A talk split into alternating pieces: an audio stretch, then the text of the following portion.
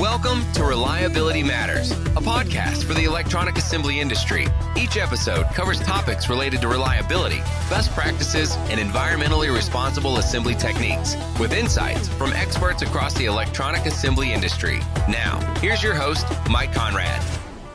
Welcome back to another episode of the Reliability Matters podcast. I'm Mike Konrad. For those of you who are keeping track, this is episode number 118. The subjects of Industry 4.0 and big data have been widely discussed on this podcast. What is Industry 4.0? What data is our industry collecting? And perhaps more importantly, how can we sift through all of that data to make it useful and actionable? To help answer these and other data related questions, I invited Ryan Gamble, CEO and founder of IntraRatio, onto this episode.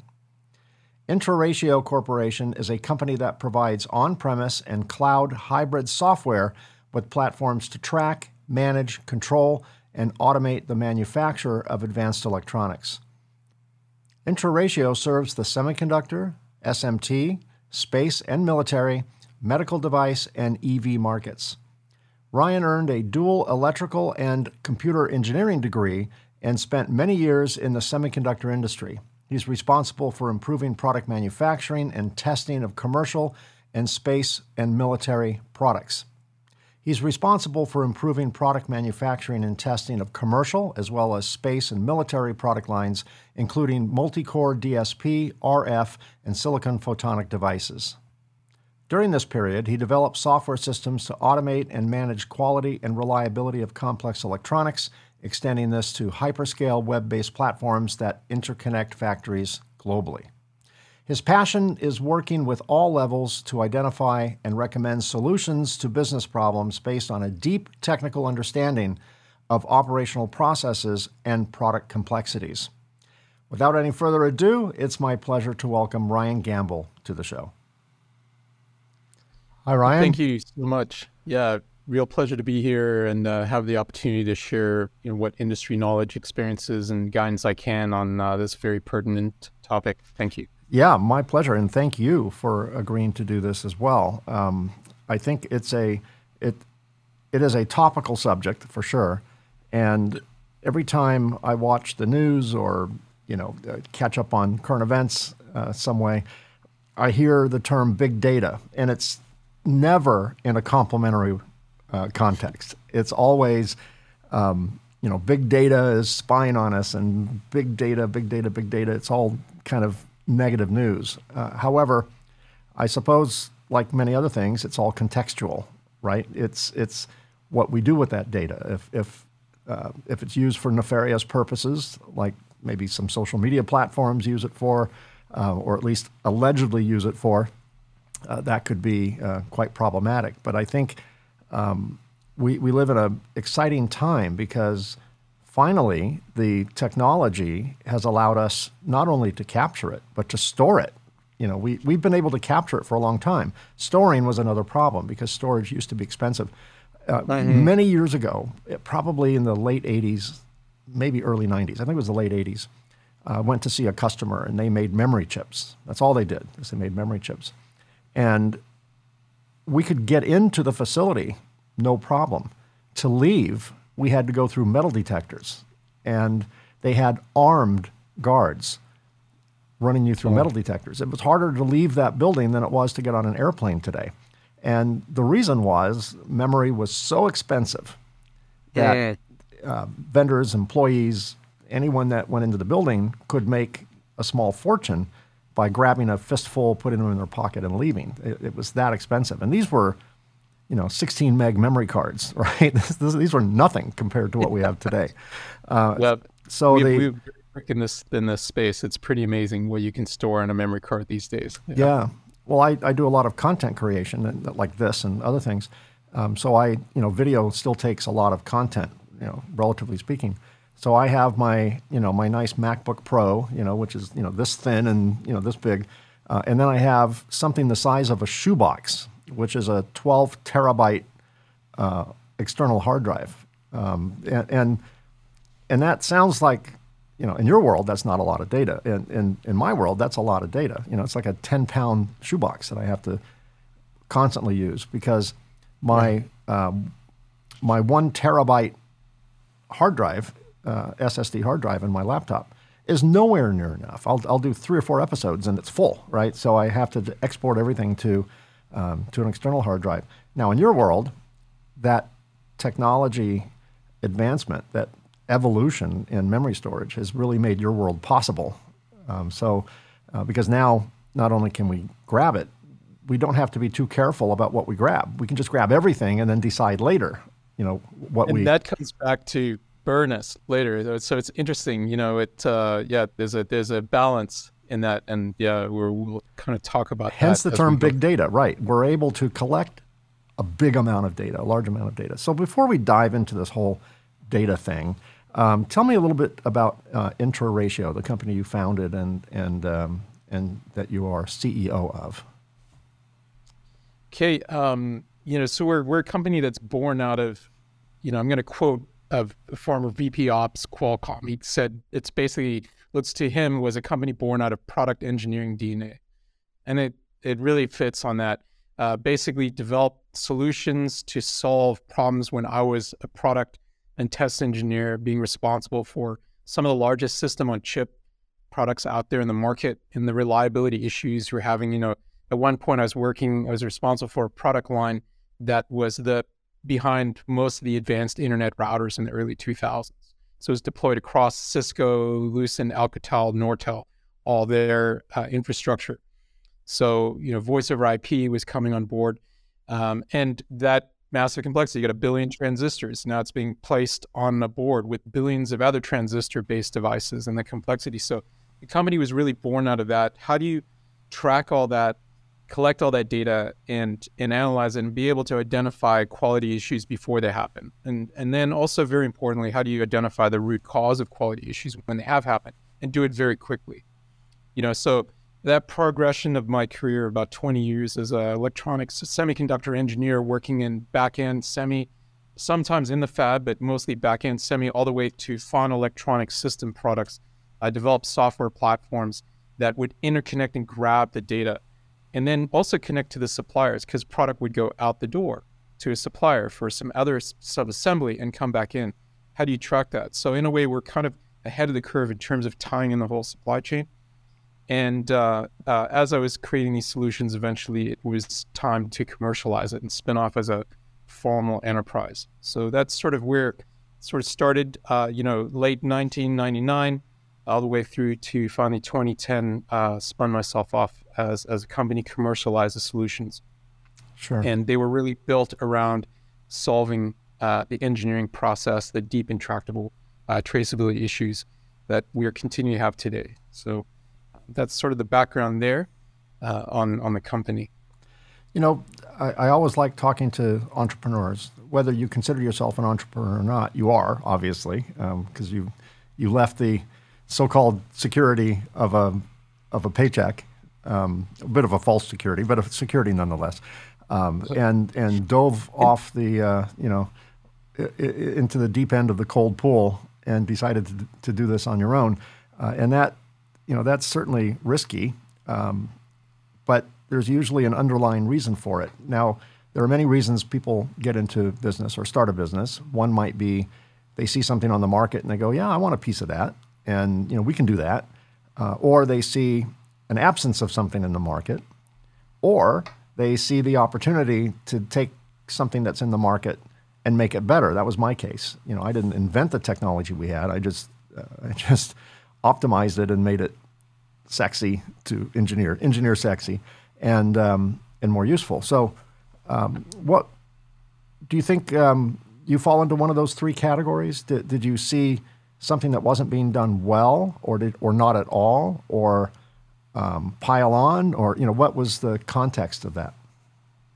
Oh, that's an awesome question. Yeah, and I think it's kind of a bit of all of them, you know, and you know, you'll, and it's great, you know, you've been down this path as well. So, uh, yeah, lots of understanding on this. Um, so yeah, there were solutions I was working with. Data was being collected from testers. There was um, there was data being collected from work instructions or like tracking when product moved through a step you know, the wafer maps being pushed into machines. They were stored in different places. And what you had was these different solutions everywhere.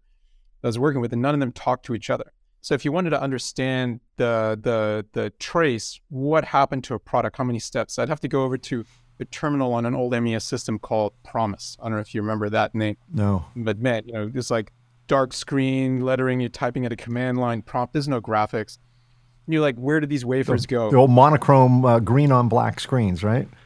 Exactly. Yeah. yeah. I do I mean, remember this that. Is early 2000s too. I mean, you know, oh wow, the web's already out, but you know, you've seen inside factories they're running on software that's 10, 20 years old. You know, so different systems, and then um, you know, say try and pull data. I couldn't da- download data. Sometimes I literally just have to transcribe what was there. So that's a digital problem. How do I connect that digitally? Then I go to the tester data database and I'm trying to pull it out. And this tool is written in a specific way and it's very clunky and I can't get to the raw data. And I find problems in that tester data as well. So you tested a product four times, right? But there's eight data sets in there because it's not flagging duplicate data. So now I'm like putting on my, you know, trying to figure out, am I looking at a real yield or not? I mean, these problems that tie me up for 90% of my day. What is the data I'm trying to get? How do I clean it up? Some of the data doesn't even have the part number on it. You know, what wafer did it come from? You know, because somebody didn't bind that in or enter it correctly on the production floor. So these systems are all siloed, and I'm working with this, and this is like a $1.4 billion company I'm working at at the time. So they got money. They've thrown money at all these tools, but none of them all interconnect. So I'm the guy running around the campus so getting to the thing, what I did was I was I said, you know what, you can collect all this in a centralized place, and you could tag it and contextualize it. So I was taking, finding the the problems with existing solutions, how to fix that. But then the other one was there's a lot of I'm constantly grinding through analytics. I can write a nice script, you know, because luckily with a double E degree uh, and then a computer science degree as well, commensurate, me be pretty good on software. So I would start automating my job. I'd say, you know what? I wrote an algorithm that would just run through every data set and cross correlate it against everything else. And it may take 20 hours. But after that 20 hours, holy cow, the insights that were just coming out. Yeah. You know? And you could do something more productive during that 20 hours, right?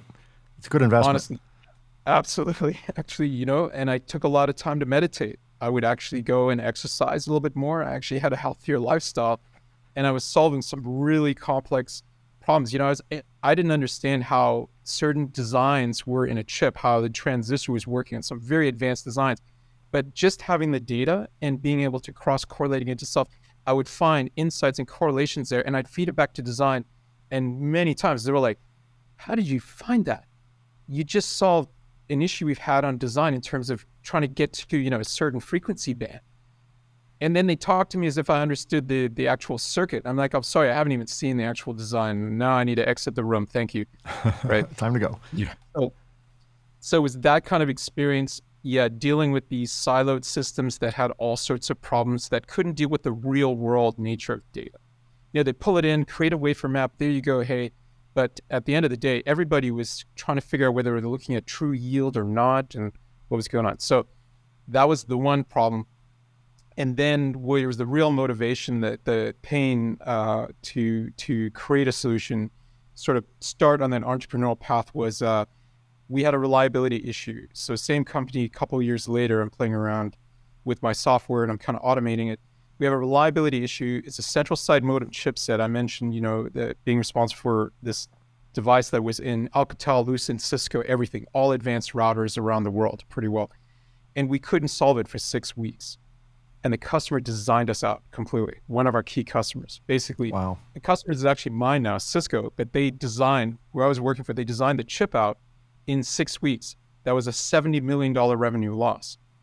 So now there's acts cutting the jobs. There's carnage, and turns out I'm the only guy in this this massive company that's actually been trying to piece everything together. So I got my little databases I'm playing with and an army of consultants lands on me. and I see how they methodically start walking through connecting the dots.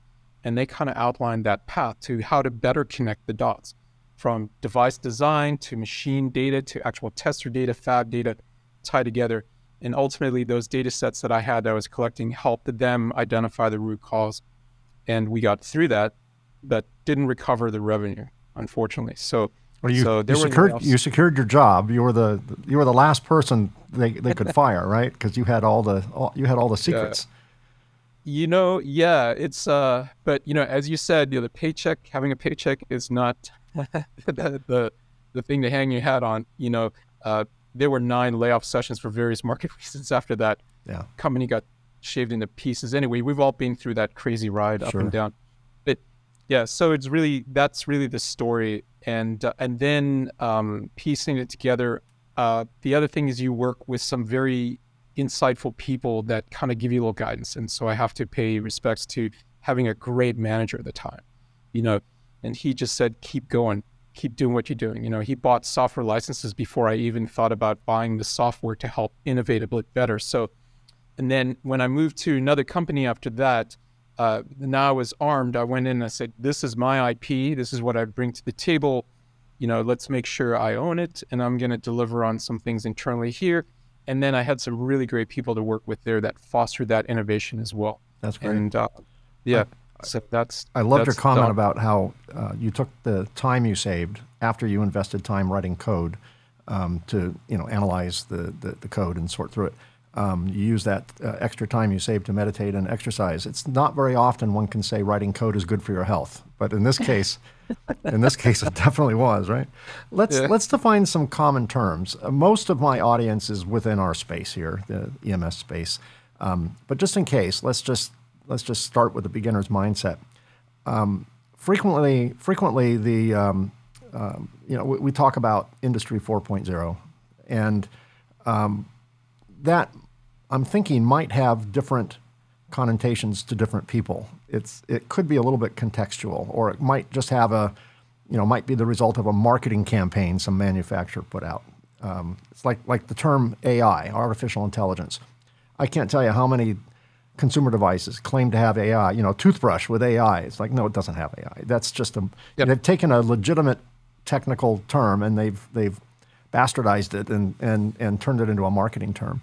Um, so let's talk about Industry 4.0 for a moment. Um, what is Industry 4.0? And does your definition and understanding of Industry 4.0 differ in any way from the conventional uh, interpretation of that phrase? You know, I think definitely aligned with what it is. If I think about how originally came out of sort of more the German groups, uh, Industry 4.0, sort of a European coin thing back in the day uh, it's really about uh, leveraging data in a way that you can automate uh, actions and insights, be that transferring of data through a central repository and then processing it back to a machine to instruct the machine. Uh, basically, just leveraging data to start to integrate more and more automation where you know you the vision at the end of the day is the production line sort of runs itself i think that's a little bit fluffy honestly. Uh, you know, just the nature of things. But uh, that's that's the definition to me.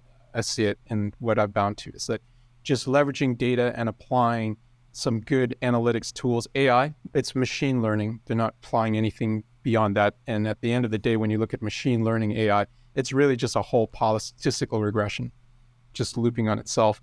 Um, you know, walking down a tree of data until it finds that one little thing. But it's really leveraging all those to create create an actionable sequence of events through the manufacturing. And now it extends out to the supply chain side. And I think that's the very nebulous side of it is what does industry 4.0 mean in terms of supply chain interconnectivity? Um, and my definition is is is just interconnecting these factories uh, just with uh, just some core um, product traceability data that can create those actionable insights. Realistic Industry 4.0 is just simple contextual data shared between companies all the way down that can be now leveraged back into your factory floor to create these feedback loops of, of actionable insights. I like that and, term, uh, realistic industry 4.0. That's that's yeah. much more qualified than just industry 4.0, um, because as I said earlier, that's kind of become a buzzword. How about the terms uh, CFX and SMEMA and Hermes and, and all of that? Let's contextualize those terms as well. Yeah, those are, those are protocols. You know, so they're data. It's really at the end of the day, it's a specification of like how to write data into some electronic format, and then what those blocks mean, and then what how they should be interpreted and what actions should result from that. So basically protocols for machine to machine communication in essence, just to specify a signal of an event and pass on that data between systems. Mm-hmm. Sort of my general definition of that. Right. It's a almost like a programming language. It's a, like you said, a protocol, right? One machine may not yeah. speak the other protocol, in which case it's just it's just signals that it doesn't know what to do with. So, um, so the early days of communication between various pieces of equipment. Equ- equipment has have had the capabilities of talking to each other for many years, um, maybe more in an mm. analog fashion than a digital fashion. Um, for example, you know, an, an, assembly could leave one machine, head toward another machine, and a signal, uh, probably an analog signal, just an open close, would just send a signal to the next machine saying, "Hey, this is coming," right? And it would turn on something. That was, you know, very basic machine-to-machine communication. Um, today, instead of limiting communication to a simple uh, analog signal, we've added data to what is being sent and collected. You know, it's become digitized as opposed to just on-off, uh, open-close, and the explosion of that data and storage technology over the past several years has increased our ability to collect data points, dozens, uh, perhaps hundreds from each machine, cumulatively millions of data points from all these machines, um, probably billions in your world of individual data points. And that's led to this stockpile of, you know, quote, big data. Uh, and perhaps this question is at least as big as big data itself. Um, how does one convert all of that data or discern all of that data into more useful and actionable data. So we've we've come to the point where we can collect all this stuff. Um, you know, who's the who's the guardian at the gate to determine? You know, we don't care if a light bulb went out on a machine. That doesn't really matter for this particular application. But um, you know, uh, uh, something that would result in an escape um, or a component being placed backwards or, or a machine shutting down, something. Who's the arbiter of all of that, all of that big data? Does it start with you? Does it start with your customer? Does it start with the industry? Explain that process to me in, in four hours or less. yeah. yeah, certain vendors, you know, certain software companies, man, they'll talk your ear off on this. Uh, for me, it's really, it's really straightforward. And I, um, uh, so I just start with big data. Yeah, it's kind of, it's a nebulous term uh, in many cases, um, but uh, originally it applies to unstructured data. So just for the history of the term, uh, really grabbing every and all data and just throwing it into a bucket somewhere, some big storage container, because storage is cheap now. And then afterwards, you can now go through and write some software to mine through it. So it goes back to sort of that example I talked about back in the day where I wrote a little algorithm just to cross correlate different data sets and stuff like that you know, and then you get insights, you know, so that's sort of where it is. I think in manufacturing, big data uh, is is different. Uh, it needs to be structured. Uh, there are solutions out there um, with competitors, you know, that do it unstructured, and then afterwards they're like, okay, you know, uh, customer, what type of insights do you want to see? Now it becomes a big fishing expedition. You're going to pay per report, and you know, you can kind of sense my disdain in my voice on well, that. Well, and a lot of time in your world, I'm sure this is especially true. I know in my world it's true. Customers don't know what they don't know. Yeah. So if if you ask the customer what do they want to know, they may have some tunnel vision, right? And and and uh, limit out some other practical data, useful data, actionable data that they didn't even consider. Maybe they didn't even know it was being collected, right? Yeah, that's a big yeah uh, uh, a risk in the approach. So how to remove that risk is basically look at data as, as needs to be in context. If I'm going to have data come off a machine, how do I know that which product, what board serial, what operator was on the what work shift time, what machine ID, what were the process settings? Just as a minimum, what was the result? Did it give you a known good, a known pass? You know, just that key stuff that can be put into a really nice table structure. And then how to get that in is sort of the real key thing. How do you get it in context? If you're just grabbing that data and throwing it up in the cloud, later on you got to come around, you got to figure out how to contextualize it. So what I call it is data binding. So solving the big data problem in manufacturing because there's so much data is really bind it to the right context. You know, tag it, tag it correctly right at the start. Then you don't lose that in the future. You're like, oh man, I wish we could have looked at it like this. Right. You're good. You've tagged it. You know what work shift, what time, what machine ID, where it happened. Now, systems don't talk to each other very well for most on the manufacturing floor. You know, you have one machine talking to another. Each machine will dump data in a different format.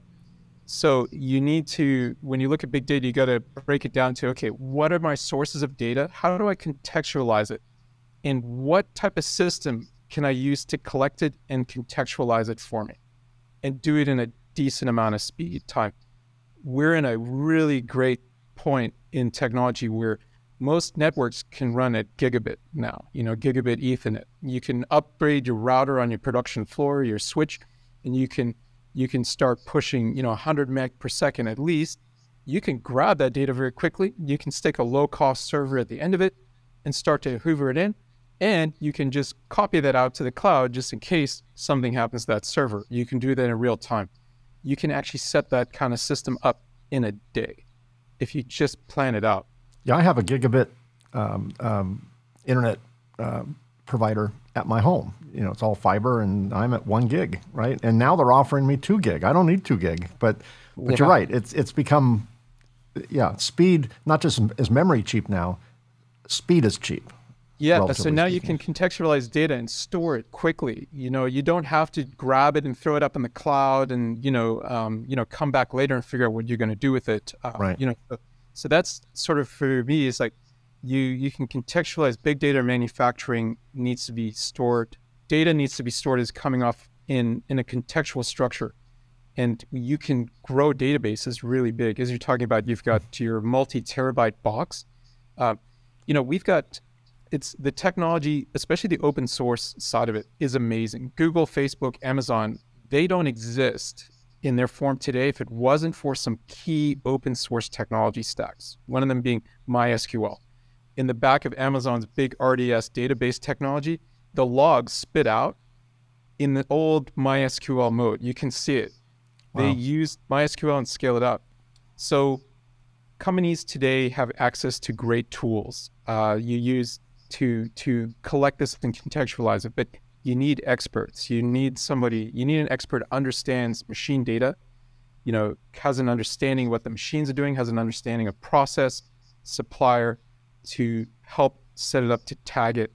But yeah, you've got fast networks now. You can move this data in real time. You can store it in real time. You can make it actionable in near real time. And I say near real time, God, say actionable within about 100 to 300 milliseconds. You know, which that is long? yeah. I guess I guess if you were a stock trader, that would be too long, right? But but oh, in this world, that's awfully fast. yeah. Well, I, I, tell you, companies like uh, robotic assembly systems, like Harmontronics, I mean, that does 23 operations of a whole assembly, and each one's transacted, you know, against Intra-Ratio's software platform. I mean, we have to respond our software platform in within about 100 to 200 milliseconds. Otherwise, the next operation is going to jam up. You know, so you wow. you have these interesting things that happen when you're reading data in real time, you're creating a feedback. So doing this industry 4.0 approach. But um, anyway, kind of going off a little bit, but yeah, making the data contextual makes it immediately actionable, you know, and and that's powerful. And then big data is not big data anymore. It's not unwieldy. Now it's usable, you know. Um, right. So it's useful data. Yeah. So how can, speaking of useful data, how can useful data influence prop- process optimization? I interviewed um, someone from a um, medium-sized EMS company a couple years ago, and his um, the, the the platform he stood on quite firmly was that an American contract manufacturer can be just as competitive as an offshore contract manufacturer with the right amount of optimization and efficiency. If, if it's all about labor dollars, then you're not efficient enough. That was, that was his point. And it, I've had some people say that's a little Pollyannish, but, but the point I, I totally get is, you know, we, we can certainly make our processes more efficient through optimization. How can, you know, the early days of, of communication between equipment, as I said earlier, was, you know, telling a machine to turn on, something's coming, and you know, it was very basic. It was it was very practical. Um, how now can the use of of data um, increase markedly increase the level of optimization and therefore efficiency and reduce operating costs and make embracers of this technology more competitive? Yeah, I, I love answering this one. Um, the uh, you know, I, I queued you up, right? Good. yeah, yeah, the ROI, you know, where it sits, uh, hundred percent agree. I, you know, I look at one example is look at Germany, the Mittelstand, right? All these little mom and pop factories and how they they started to automate in these small factories and they started to, and they made themselves hugely competitive and they start to create products that were very bleeding edge technic technologies you know that the other low cost manufacturing centers couldn't replicate you know very quickly now they're catching up china's catching up but germany really moved it so it's this approach of automation now data brings that too now in the world and we absolutely can equalize it the labor thing does not become the the the the the the issue. You it's it's sorry. Just when you when you're automating, where our costs are really sitting is on the engineering side. You can only squeeze labor so low, right? You need these people, right. but you can do a lot more when they actually have all the information they need. So it's kind of this. So basically, uh, data you're cutting out with good data contextual, you're cutting out 90 to 95% of engineering time spent a day that's wasted. You know, I talked about that in 2003 when I had the reliability problem. That was my day. It was 90 to 95%. Just do I trust the data, cleaning it, loading it, doing this. As soon as it's contextual and it's right there, your decisions are supported, you're guided in the right direction. And so now you're you're you're improving it. We have one of our customers actually documented that for us on a deployment on the data, they they proved it. They had a 94.6% improvement on their engineering time. And those wow. are expensive dollars. Right. Now you add that to management. Management's running up and down the floor trying to figure out where are my parts? Am I going to deliver on time? You know, my ERP is kind of telling me this, and somebody updated this spreadsheet, and they're in mixed mode. When you pull all the data together, you centralize it, you contextualize it, that gets solved instantly. So the competitive element is huge. And I know when dealing with Asian partners, um, you know, they had, I quickly learned as an engineer, we try and launch a product over there.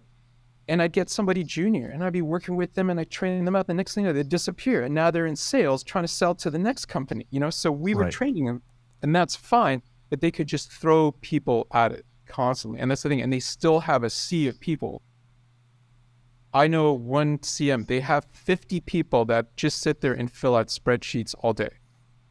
And we could remove that entire group with one software license installed. We do that here in this market. Yeah, we can completely level the playing field easily. We're we're we're we're reducing that engineering cost, and every one of the customers that I've seen, companies that have in, improved their processes, improved their data capability, have grown um, we've got a customer that's grown 4x in two years. They're gobbling up automotive product lines. They weren't really firmly in the automotive sector before for electronics. Uh, so I've, I've seen the proof it's there. Um, yeah, hugely competitive. And that's the future. You know, kind of mimic what Germany did in terms of automation. Now we have automation. Let's take it to the next level. I call it data automation, you know, yeah. and and that's self-reinforcing and it just brings massive growth. So and I would think that there are certain industries, auto being one of them, that um, really values data. I, I, would think that because because National you know uh, Transportation Safety Board NTSB can do rec- you know can order recalls. They have to know if if a if a part goes bad, they have to know who made the part, which parts those cars went on, what the VIN numbers were. They need to know what owners to notify. You know, the same with aviation and, and other high rel applications. I, am sure they they expect their vendors to have some form of data collection that can help with traceability, if probably efficiency too, knowing the auto industry, uh, but um, definitely for traceability. I would imagine that those are modern requirements just to be able to sell to certain industries. Yeah, very much so. Yeah, they, they have to get the, the the the DPPM level so low. You know, I, I remember having a chat with somebody and I just said, you know, what you're dealing with the automotive market is you're talking billion points of failure in a car. It's not like the few thousand, it's now billions of points of failure. And then um, I had a chat with somebody who was from Accenture. Actually, uh, CTO of Accenture gave a chat at a Global Semiconductor Alliance uh, presentation a couple years ago, and basically said, you know, uh, every every hour there's an Audi coming off the line that is destined to go back into the repair shop because of electronics. Yeah. You know, and um, yeah, that's just accelerated. Um, and we've seen yeah some EV companies like Tesla. They're brilliant. Their supply chain. Show me the data. Show me the data. You know, right. this is how they really started to move the needle. Um, you know, the rest of the auto industry does that too, but um, I think, yeah, it was interesting to see how they tripped up with the semiconductor thing. They, they're just, you know, that's just taken over so much computing power on a car. You know, they didn't have the supply chains lined up properly. You know, the reliability issues they ran into. You know, yeah, data data solves that. So yeah, it's become critical. Absolutely.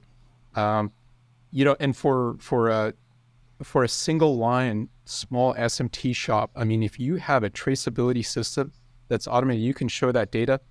Uh, you can you can now the customers you can capture for the margins. It's great. Uh, yeah. Just brings so much uh, prowess because yeah, the demand is there on these more sophisticated uh, and uh, OEMs. Yeah, I, you mentioned Tesla. I I've said this on the show before. I think one of the differences between Tesla and and the conventional companies uh, is Tesla started out as a tech company with the aim of building cars. The traditional companies are car building companies with the hope to add more tech. They, they just came from 180 degree different angles. And I think when you're a tech company, the downside of being a tech company building cars is your fit and finish isn't all that great, right?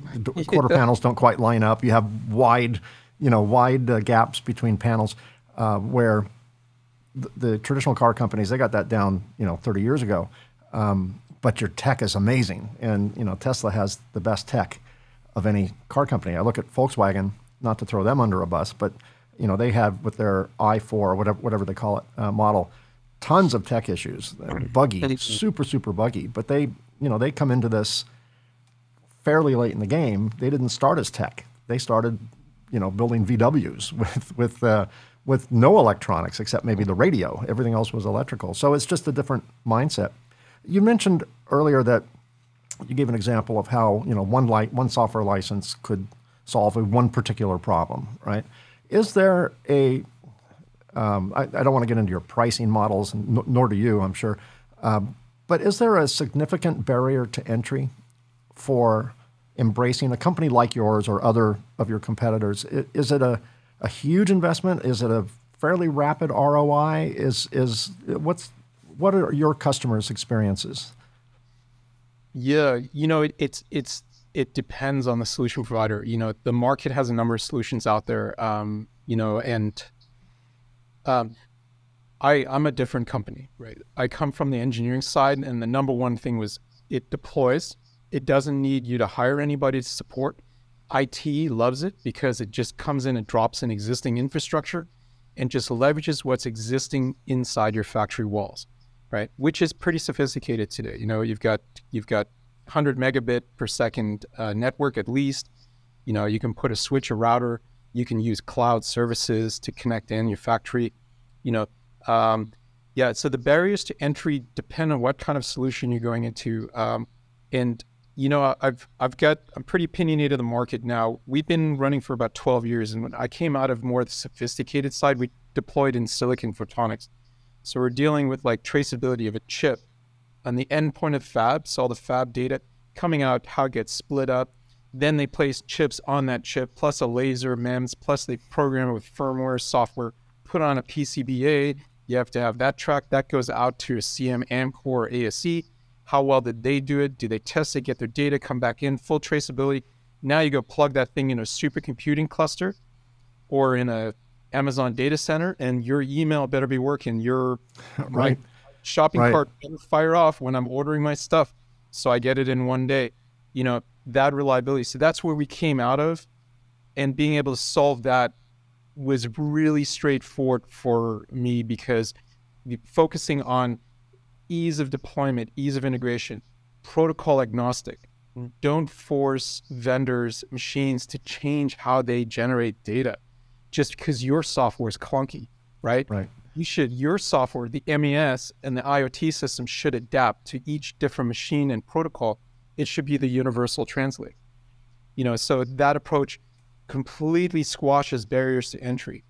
So, so isn't the final example. So we've been able to deploy into NPI, bleeding edge startups doing printable wearable batteries, batteries into now also into full on Volkswagen, Audi automotive lines. One of our first deployments was in a GM autonomous vehicle line, 3,000 BOM components, high reliability, running it through a fully automated line. So going from almost a mom and pop shop startup all the way to high volume global connected factory, same stack. The barriers to entry have dropped working mm-hmm. with a vendor like us. And there's other vendors that are similar to us, which is mm-hmm. great, seeing the market move. Now, if you go with one of the big names, it's going to be a time and materials build out. They're going to customize everything. And the question is, why? Why do you have to customize? I'm going to buy a Siemens system why do you have to customize it when I'm an SMT line and you've got hundreds of SMT lines deployed? Because the model is the model is backwards. It's time and materials. They give you a cheap license, and now we're going to nail you for SOWs and nail you for contracted support and service hours because we can funnel that out to outside the country and get a massive margin on these per hour dollars. And that's our fee customization. You know, um, so you ask those questions. When you ask those questions, I think an end customer, uh, the manufacturer, and they ask the questions, they will align with the right vendor, and the barriers to entry will start to disappear.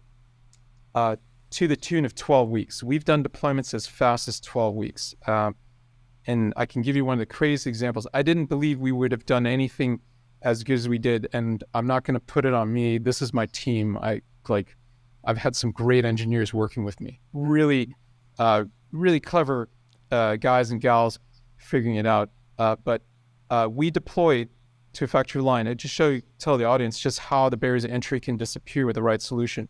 Uh, we deployed to a silicon photonics customer in the Boston area, wired in their feeds to TSMC, Global Foundries, a site in Canada, a lead site for contract manufacturing, as well as another site in, in New Jersey all their machines, testers, data were flowing through the network, being passed by FTP, sometimes direct across the web, all mm. secure. And we connected up the whole factory line uh, or supply chain line. And now they can see where a wafer is at any point in time, where it's been diced, where it's assembled. We don't even know what they look like. We actually never left our offices in San Diego. We just remoted into their existing IT infrastructure, which they set up, basic servers, and started to connect that up. So the conclusion is the right vendor with the right technology has removed the barriers to entry. You can take a single SMT line right now and turn it into a lights out factory floor. And you don't have to force any machine to change its protocol right. or its data on it, you know? So, right. yeah. Yeah, that, that, that's uh, quite promising. You talk about the right vendor. Let's talk about that for a moment. Um, yeah. When seeking, if I'm looking for a vendor like yours, like your company or, or you know, the others. Um, what types of questions should I be asking you? I'm like, okay, Ryan, um, here's what I think I need. You know, how, how do I go about vetting a, a provider and explaining what I think my needs are? You know, give some advice to people who have not yet um, exploited all of that data all of their various machines are, are collecting. And and know and they know they need to or maybe, they want to. Um, what kind of smart buyer uh, what would you define a smart buyer as or a savvy buyer? Yeah. That's a great yeah such a good question. Um, um you know it's it's uh really asking them really understanding what their whole model is, what they can guarantee. I think, uh, you know, what they can really, if they can put their money where their mouth is. You know, they say, um, you know, one of the key ones is always ask you know, what has to be customized. Like, here's my production. So, um, you know, and and vet that they really understand what you're doing, and then you know, roll up your sleeves with them, um, and say, okay, at all these these stages, this is what I need to track, and and what understand what they have to customize and question why. You know, why do you have to customize this? You know, um, I think that's one of the first things is just have them put their money where the mouth is, see what they can guarantee in the deliverables, see what they price out, but then dive in and start asking about all the customization. Okay, so this is delivered up front, great. Okay, this needs customization. Why? You know, I think in today's market now, there's enough companies like IntraRatio out there we know how Yamaha, Fuji, or Panasonic dumps data. You know, we know we know AXI, AOI. We better be able to speak to it, we better have a way to catalog it in real time to give you, an, you know, analytics results. So you have to dive in at each one of these key stages, and really start to question the why are you customizing. And now you'll start to unearth all these other costs. You'll start to see, oh, let me get my field application engineer over here, and you know, now they drag out the conversation too. So it's also that time. You look at how much it's taking for them to answer those questions. It's kind of vet how good a, a vendor they are. Um, yeah, you you brought up something there. Um, you know, you, your company, your team knows, you know, a Heller oven, what they collect, a Fuji pick and place, what they collect, et cetera. Um, I would imagine there's companies like yours that serve the paint manufacturing industry and whatever machines make paint um, probably have you know unique protocols and data collection points and things like that. Um, I, I'm making an assumption that your company's expertise is in the semiconductor and, and EMS kind of space, right? Do, I would imagine that would be very important if I'm an EMS company, CM, to so when I say I have a Fuji machine, you don't you don't turn around and go, "What's a Fuji?" Right? So uh, are, are there players in this in, in your field that try to say you know they're they're good at everything um, and then or or are they very siloed uh, just organically yeah. No, you, you, you, it's a really good point you're touching on. Yeah, there's a lot of companies that are repurposing, thinking, oh, we, yeah, we did it on a paint shop connecting a paint machine. We can connect to something else yeah, they're out there. Uh, there's a lot of vaporware sales. Hmm. Um, yeah, yeah. So you're hitting on it. The yeah, the the the vendor needs to know your industry intimately. They really need to understand the pain points. Like we can sit there, you know, and we say printer. Do you want to track? You need to track your stencil. How many times it was used? You need an alert. Tell you swap the thing out because we know what the quality issues are going to be, and we know the data that can be all tied together from serialized etch at a CTI laser through air shower AOI, AXI, mount your board, doesn't matter. We see the data, um, you know, understand the inventory side, these things, uh, all the way out to final test, functional test, and that. And there's a lot of companies that actually, you know, like created a solution, IoT, and they collect only, you know, they have a little box that touch the machine, it'll pick up vibrations and sensor data, put it off, and then they capture a bit of market share and now they're like okay we can start collecting all this other data and it turns out they have no idea what ict data structures are functional tests right. what is an stdf file you know it's it's funny but they will tell you oh no we're in the factory floor so yeah so for an end customer yeah asking these questions okay you know tell me number one are you in my space right do you want yeah. do you recognize long? these brand names that's that's probably the first qualifying question, right? Am I talking to a company that is familiar with what I use and what I buy and what's on my, my factory floor, right? I've got a really egregious example for you. We just ran into this. So, so I love data, right? Data and getting in there and looking at all this SMT data turns out like, holy cow, we could actually push this to an ERP system like Oracle, SAP, where nobody has to manually enter anything anymore. And we did. So we did an integration with SAP. We got multiple with Oracle.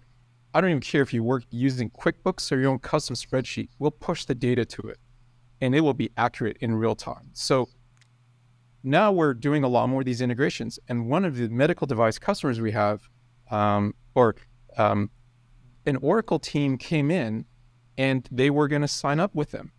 And this Oracle team was like, oh, yeah, ERP, yeah, we're great. So even in the ERP world, they say, well, we've done accounting ERP for all different companies. And yeah, we can do this no problem for this medical device where they're using a silicon photonics chip as a baseline product. They've got consumables, a whole diagnostic system.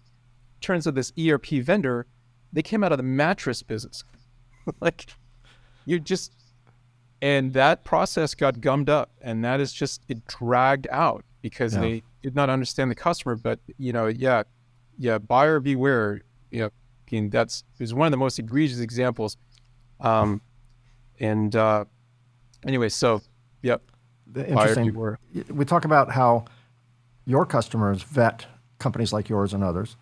Um, one thing I've learned after 31 years in business is we select our customers just as much, if not more, than our customers select us.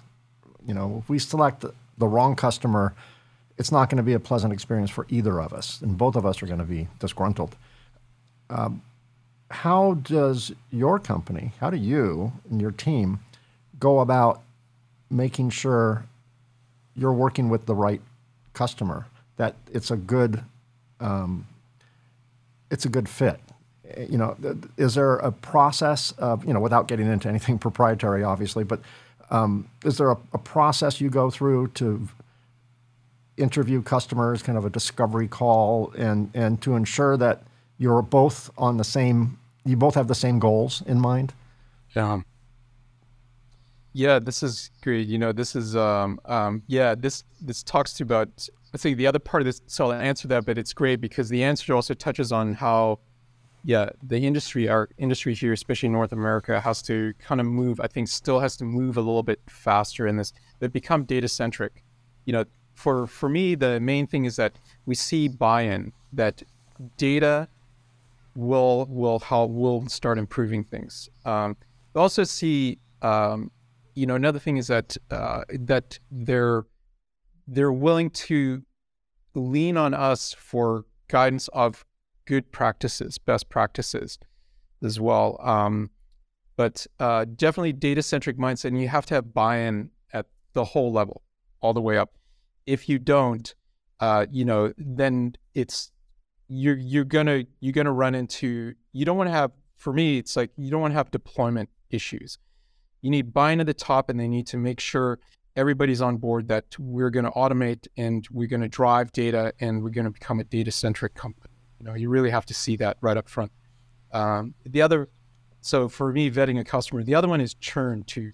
You know, you get buy-in, and if there's a lot of churn, especially at a very a critical manufa- manager layer, you know, if you've got a revolving door of production managers going in and out, you know, it's it's going to be, it's it's uh that that's a that's a sign that it doesn't matter what the top says, they're going to lose the momentum to right. execute on this. And right. you're not going to get traction. You're not yeah. going to get a lot of progress, right? Because you have to keep, you know, it's like a quite literally a broken vinyl record. It's just going to skip, skip, skip, and yeah. and yeah, uh, that's kind of our experience as well. You um, talked earlier about cloud-based. Um, you know, the advantage of the cloud is it can store almost infinitely more data than you would want to store. You know, you don't factories don't generally have data centers, you know, in their in their factory. Uh, data centers, you know, Amazon Web Services, all that stuff. You know, they're in these nondescript, secret locations, bomb-proof, you know, with backup generators, and they have multiple, you know, uh, backups throughout the country. Uh, very kind of spooky cloak and dagger, you know, for security reasons. Um, but speaking of security, if if I was um, uh, an, uh, a contract manufacturer, an OEM, and I was like ITAR listed. Um, my experience with companies that are ITAR and, and, similar types of protocols, security protocols, is, you know, nothing, nothing can be connected. We have to when we ship our equipment out.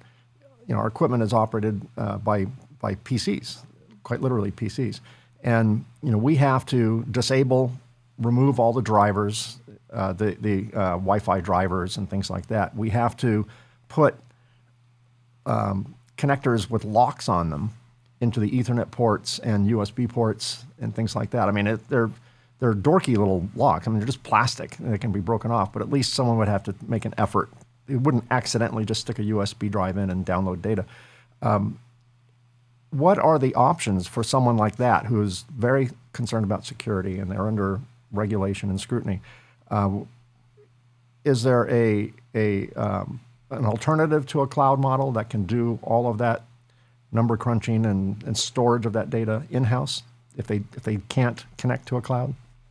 Absolutely. Yeah, you know, it's just just kind of having an IT person that kind of knows their good basics around it, right? So you can have all that machine on a network that's its own subnet. It's just its own little Ethernet network, and it has a single switch that connects it to the next network, and you can control there which ports are open and which direction traffic can move in. So you could actually have an MES or IoT data system sitting in in your in your IT closet that is the only thing that's talking to that network. So the machines run, and you can collect the data from there, and you do it on an HTTP basis. Like you don't push binary files, you know, where something nefarious could be embedded. So there's no interchange. So very simple, but it's a great, it's a drawbridge mode. You raise the bridge, nothing's moving in and out, mm-hmm. or there's, there's only one key to go in and out um, security is a big thing. Ransomware is huge. It's unfortunately it's just rampant everywhere, yeah. and it's always about weak infrastructure. Um, you know, simple approaches. Uh, this is before I even created uh, You know, I would just I would I would have a box with a database and I'd be collecting data, and I'd have another box that's an exact copy of it. It's two thousand dollar server sitting there, and every time you did a change here, it replicated onto this one in real time. But this one had a different root level access user, even used a different admin name, just separated. Somebody came in and they hack one machine. You see them, you just throw the machine away, bring the other one, connect to the network, continue running as normal. And that stood the test of time, these simple approaches. Um, I guess I that, that, that, that philosophy is not if, but when you get hacked, when yep. it happens the chance of them luckily hacking two at the same time when they don't even know those two are in your building um, is is fairly remote, if not impossible. So um, prepare for the hack and and have a backup. Yeah, you know, cloud is great for this. Just touching the cloud thing. Uh, the audience, this should definitely resonate with many of them cloud is expensive actually if you don't do it right. It can be one of the biggest expenses you'll ever have. Your it budget will blow up. Amazon is going to nail you for io data pushing and pulling. It's going to nail you for ram adding to it. But that really gets you on the data side. So what you want to do is use cloud in a manufacturing environment you don't want to run heavy analytics out there in the cloud right the reason why a lot of vendors will push you to that is because it's easy for them to write crap software. I'll just be honest, right? It'll easy for them to test, right? They're like, oh, this report is now taking an hour. Okay, throw more CPUs at it, add more RAM. The customer is going to pay for it, and now it'll run faster. I am, I cannot stand badly written code, like for myself. Like I come out of the days, some of the first things I ever wrote was embedded software. I mean, you, we talk about memory limitations. I had one meg to to stuff everything this controller needed to do it. You know, so it write really compact, bulletproof code. Anyway, that's where I see cloud get abused. Uh, cloud definitely has huge benefits, but uh, in terms of manufacturing data setting, it can be very expensive. $4,000 server can service transactions off a couple high volume SMT lines. It'd be amazing how much data yeah. you can off a $4,000 Dell machine off the rack. When that's capturing data, now have it copy it out and replicate it out to the cloud of the back end. So very simple technologies today, open source. You can Google it. It's called uh, MariaDB replication, MySQL replication. You bring up a simple MySQL database. You can turn on this replication. You can have another machine out in the cloud. And every time there's a transaction on it, it's copied out there as well. Your factory blows up. Somebody ransomwares your, your primary machine. Throw it away. Pull a copy down from the cloud. You're off and running again. Right. It takes maybe an hour, two hours to recover. Sure. And but, not uh, and not one hundred and fifty thousand dollars or a million dollars in ransomware. Yep. Which but, the FBI yeah, will I, tell you not to pay, but they'll show you how to pay it. Right. it's brutal. Brutal. Yeah. Uh, just an example, uh, um, we had a uh, IT guy, a great IT guy we're working with at Cisco uh, customers, and uh, they were there was a big push for them to migrate a bunch of their engineering servers and data servers off to the cloud and he did the math. They had 120 servers to move off, and it cost them about 70,000 a year to operate them. So they operated the cost on that.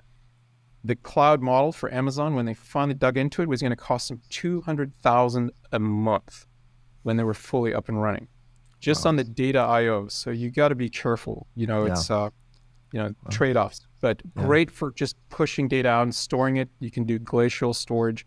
Um, anyway, just want to put that out there. Um, it's one of my one of the things I like doing as a vendor. It's not not the sales sales process is great, absolutely driving revenue, but I love to, you know, share uh, just these key tips and tricks to sure optimize operations and don't blow up the budget. You know, yeah. and you know, kind of just help avoid the bogeys. So you you say you love data, and it sounds like you also enjoy writing code. So here's a code question for you. This is kind of off topic, but tabs or spaces? uh, tabs all the way tabs. along. Okay. The, you mean for inline indentation? Yeah. Yeah. Oh, absolutely tabs. Evidently, yeah. in the code world, people argue about that, about that personal style, and yeah. and I don't know why. I I've done you know I don't write code anymore. I used to write when we first started the company. I couldn't afford anyone that, to write the code, so I wrote the code. You know, total hack. You would hate my software. I would drive you crazy because I had. REM statements everywhere, you know, leaving breadcrumbs. So I remembered what I was thinking when I wrote it's stuff. It's the and, best thing, actually. Honestly, that is some of the best practices. Now, my guys, you know, they would, uh, uh, yeah, I am 100% on that.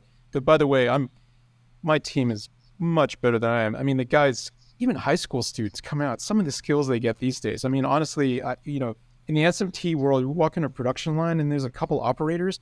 Yeah, they just are new techs. They just come out of college not even high school, and they can write great little Python scripts. Yeah. They can automate. Yeah. You know, sometimes it's like, hey, don't jump on a vendor like us to come in and solve your problem. You can really work that internally initially. Yeah, I, am a big believer that in in school, in elementary school, reading, writing, arithmetic, coding. We need to teach coding. Not that, not for the goal of turning them into a coder professionally in their career as an adult, but I think learning to write code, which I learned to write code when I was in high school, and that was in the 70s, you know, with a with a, a phone modem to the mainframe at the school district and a teletype machine, not even a screen, a teletype machine. And um, but it it taught me to think analytically. It taught me to think, you know, because life is full of if, then, else statements, yeah. right? That's that's life, and it really helped me problem solve um, by learning to write code. And I think children would benefit from that as in terms of a life skill. Just yeah. knowing how code works. Um, uh, uh, we talked about, you know, I used to write all our code in the early days, of, and then eventually we would get people who could write code. And I remember once looking through the code years later, some old code, some legacy code that we're not using anymore. And for some reason, I was looking through it, and one of the REM statements from the programmer who was who was the coder who was writing it was. Um, this is the way Mike wanted me to write it. I don't agree. but Mike insisted, and I love and, those. I love those little those little things. I've even got I've even got I've had found code that I wrote like ten years ago that said, if you remove this, you're creating a security hole. You know, at this point, I would choose a different career. Thank you. yeah, little little breadcrumbs for the yeah. for the next generation.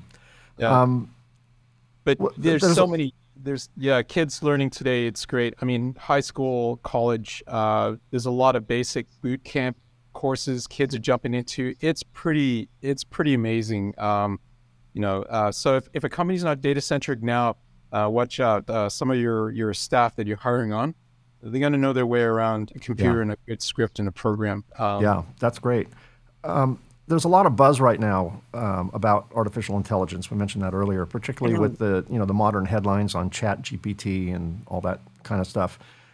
Um, how has AI, you know, real AI, not bogus marketing AI, how has AI made its way into data analysis? And and do you have any examples of of that?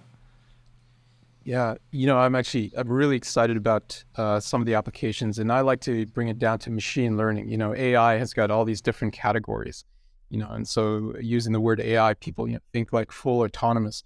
Uh, not there, not even really close. You know, uh, and I say close as we may be 97 percent there, but that three percent to really shift, that's a quantum leap that's got to happen in my mind. Um, you know, there's a lot of fluff around it. At the end of the day, uh, AI has really shifted things from the machine learning side of it, where you can create these models that can sift through massive amounts of data and pull out insights. Um, you know, what you're seeing on Chat GPT and all these other things, it's just how these things can go off the rails. A great example is machine learning algorithms for facial recognition and some other signals done by the Florida um, um, Police Department. So one of the one of the, the enforcement groups there w- was written by their own group. They brought in technology experts and they built it up. And what they found, it started running this, and they're like, "We got great results. We are able to pick out somebody that's potentially going to do a crime before they do the crime. You know, sort of that kind of dark level." And then what they found out was it was biased because the piece behind it, helping these technologies developer, were helping them drive the input into these systems to train sure. these algorithms and these biases are there. So I think that's something that needs to be hammered home across the industry. Luckily, in manufacturing, we can deal with some very deterministic stuff, which is great. Uh, so obviously, AOI, AXI is great. Uh, we have working machine learning models. We can actually identify an outlier, detect it anywhere on the production line at any time. You know, uh, working on that um, and super fun and I love it. Exciting because you know talking about on market shift, we deploy tools like that in our industry here. We are moving the needle. We are not an outsourced CM on the other side of the world throwing 20 people at a one product line and all they have to they're doing all day is looking for problems. We can solve those problems with data, um, but it's really machine learning. It's really shifting it. Um, there's companies that have got oh, the, the cost of entry for automated visual inspection. Uh, there's a group out of Berkeley. They've got a software solution. You could use a basic webcam and place it over a, a table and move product underneath it, and it'll start to detect the anomalies for you after an hour of training. A webcam? Yeah, basic, simple cameras. I mean, so. Wow. Yeah, this advances and great machine learning and tuning.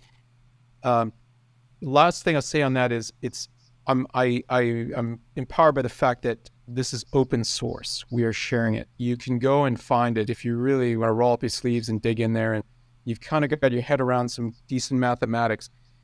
It's not that far fetched. It's it's very accessible, and that's a key thing to keep pushing in the industry. So, um, it's not locked up technologies, but uh, machine learning is definitely moving the needle in terms of just uh, giving us more of our life back.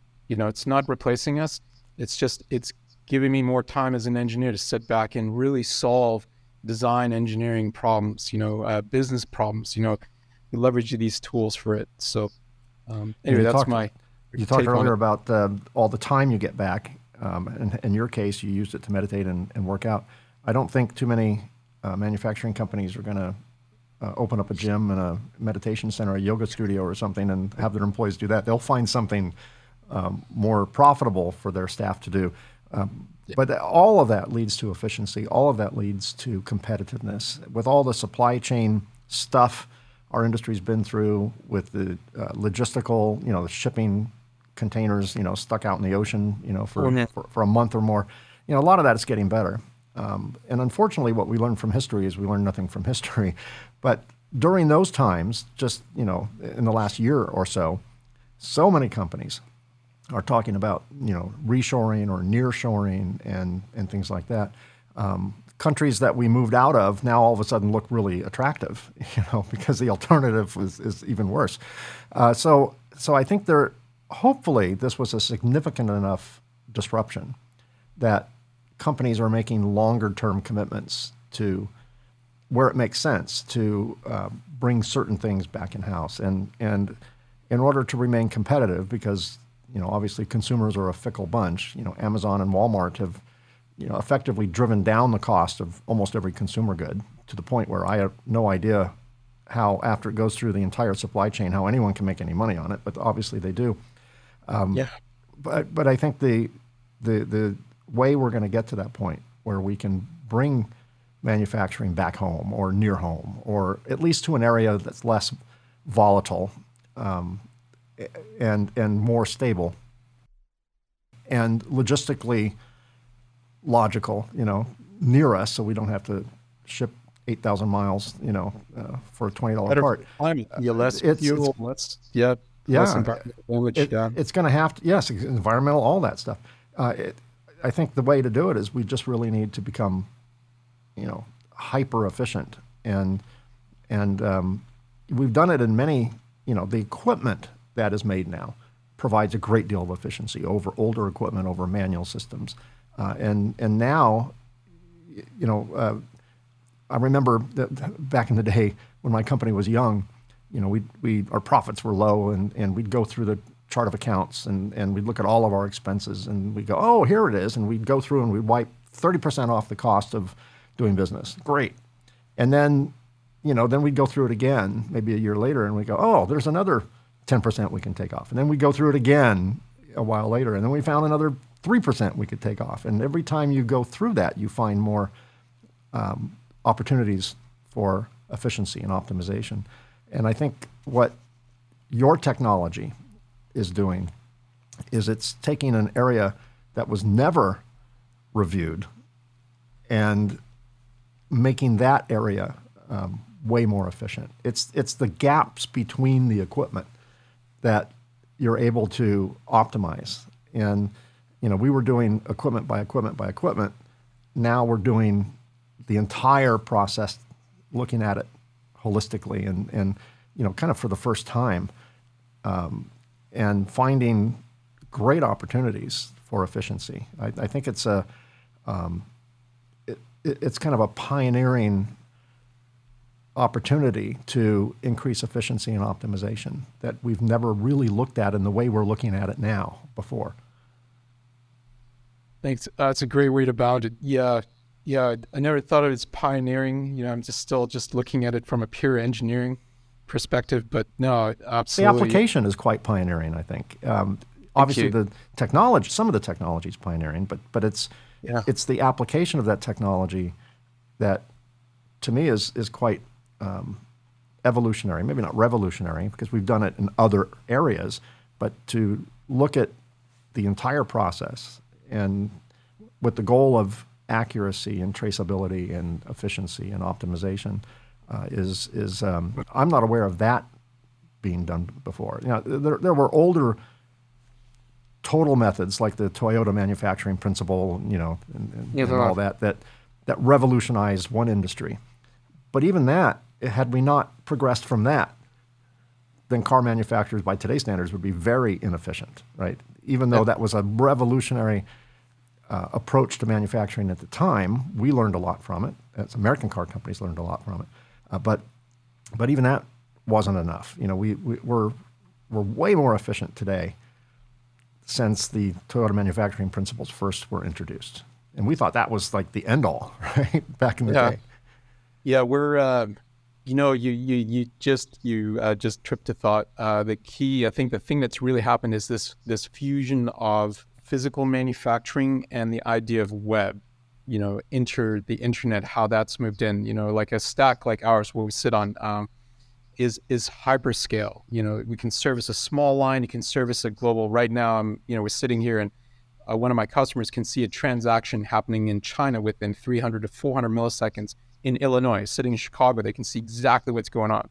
They can see exactly what's happening in Mexico and Philippines in near real time like that. Um, and that's just using web technology uh, scale. The stuff that came out. I talk about the backbone of Amazon and Google. It's MySQL and some other technology, database technology, that has permeated in and and and putting it in the right place. I think yeah, understanding how manufacturing works, and then taking this web scale, hyperscale technology that is cheap to I mean cheap in terms of no overhead on IT, can deploy really rapidly, immediate results and bringing that in and mapping it to the manufacturing model. Yeah, that's it's it's exciting to, to see this fusion of that. And this is where a lot of kids, you know, graduates coming out of school and college, they're all versed in web. They're versed in this. They're touching on it. Um, a one quick anecdote in terms of where this came for Intraratio. Uh, I never forget where things start. Uh, it always reminds me of of just how fun the journey can be. You know, I didn't land at this final concept, you know, on a straight line, you know, like right. nobody does. Yep. Yep. I happened to go to a conference. Uh, I was trying to build up a bigger data set, and I'm not uh, I wasn't a very, uh, um, I didn't network very well, but somehow I mustered some uh, guts and I went hit this thing, and it was a it was a purely for database programming. It was MySQL conference, and I had no idea why I was there, and then I'm bouncing around, and then I just started asking some questions. The next thing you know, anyway, long story short, I'm having schnapps, shooting some Swedish schnapps with one of the original founders from Sweden of MySQL, this Monty Widenius, and his whole crew, and he's connecting me with a bunch of people, you know. And so put in mind, I'm an engineer, semiconductor guy, purely, and now I'm stuck in this this with a bunch of these database guys, and the stuff they're talking about is amazing. And and half the party was a new crew from this startup company that was just getting off the ground, and they're trying to figure out how to do the back end of LinkedIn. That's what it was in 2006. Was wow. a startup LinkedIn, and so these guys were actually talking to me about my data, and it was amazing the synergy of like I'm dealing with semiconductor manufacturing data. I'm trying to put in a database that's meant for web, and they're like saying, no, it's not just for web. Look at all these structures behind it. This thing will hmm. scale, work. Call us. Hey, you know, here's a book. You know, here's some reference. That was sort of the thing that really moved the needle. So, anyway, it's all it's all kind of converging. You know, it's great. This whole technology stack. We build the servers and the chips for the servers, right? We should be using the software that runs so well on these servers to to help uh, drive our innovation. Um, so we're, we're pretty much out of time, but let me ask you just one final question um, that I'd like to ask most, most of my guests. Uh, get out your crystal ball, uh, Ryan, and, and where do you see your industry's future in the next several years? Yeah, I, you know, it looks it looks great to me. Uh, you know, I'm I'm I'm an. this is going to be rec- this is recorded, so we're going to play it back a few years from now and see how accurate you were. Right? Awesome. You heard awesome. it here. Yeah, yeah. There you go. I I I see as long as the nearshoring momentum continues, which I believe it absolutely will. Uh, I see with the government now behind us and the amount of money they've injected in it, you know, and that opens up a whole bunch of other debate and stuff. Nonetheless, that is a major driver for uh, innovation and growth in our industry. Mexico, so much stuff. North American Free Trade Agreement has really created a market and now a massive market of interchange the various different countries have great expertise, you know, it's software, hardware, uh, you know, natural resources out of Canada, you know, to to drive our innovation, you know, um, you know, uh, for manufacturing here, and just yeah, I see in the industry, it just it looks great. I mean, we're bringing on semiconductor fabs again. We're bringing in that tech here, and we can leverage data to really accelerate our capabilities uh, and you know, remove that labor discount that, you know, makes it such an unequal market. Anyways, I just, I see a lot of momentum. And if that keeps continuing, it, I think we're, it's going to be, it's advanced tech, it's new technology, higher paying jobs, great opportunities, you know, and I just see uh, just, yeah, a lot of great growth ahead of us on that. Excellent. Well, Ryan Gamble, founder, CEO, Intraratio, thank you so much for being my guest today. It's a fascinating conversation. I hope we can do it again because I yeah, have a feeling we're, we're not done. We're I still got I still got piles of questions here. So um, maybe we'll we'll have you back again and um, and we'll check in on your predictions and we will uh, ask many many more questions. Thanks today. More than happy to. Yeah, it's great, great questions. Yeah, this topic, and yeah, curious to see what other topics you look want to dive into. But thank you so much for today. Yeah, my pleasure. Well, that's another episode. Thanks for listening to or watching the Reliability Matters podcast. Our episodes have been downloaded more than 30,000 times. I remain ever grateful for your support and encouragement. Don't miss an episode. Subscribe to Reliability Matters on Apple Podcasts, Google Podcasts, Spotify, or on our newest channel, Amazon Music, or virtually wherever you get your podcasts. If you're watching this on YouTube, click the subscribe button and bell icon to be notified when new episodes are released. We release new episodes on the second and fourth Tuesday of each month. A special thanks to Circuit Assembly Magazine's PCB Chat at pcbchat.com and Accendo Reliability at reliability.fm for syndicating the show. Thanks also for your questions and episode suggestions. Please keep them coming. Send comments and episode suggestions to Mike at mikekonrad.com. That's Konrad with a K. Once again, thanks for listening or watching. Until next time, stay safe, stay healthy, stay happy, and perhaps most importantly, keep doing it right. And I'll see you again in two weeks. Thanks for listening to the Reliability Matters podcast. Join us on the second and fourth Tuesday of each month for new episodes of Reliability Matters.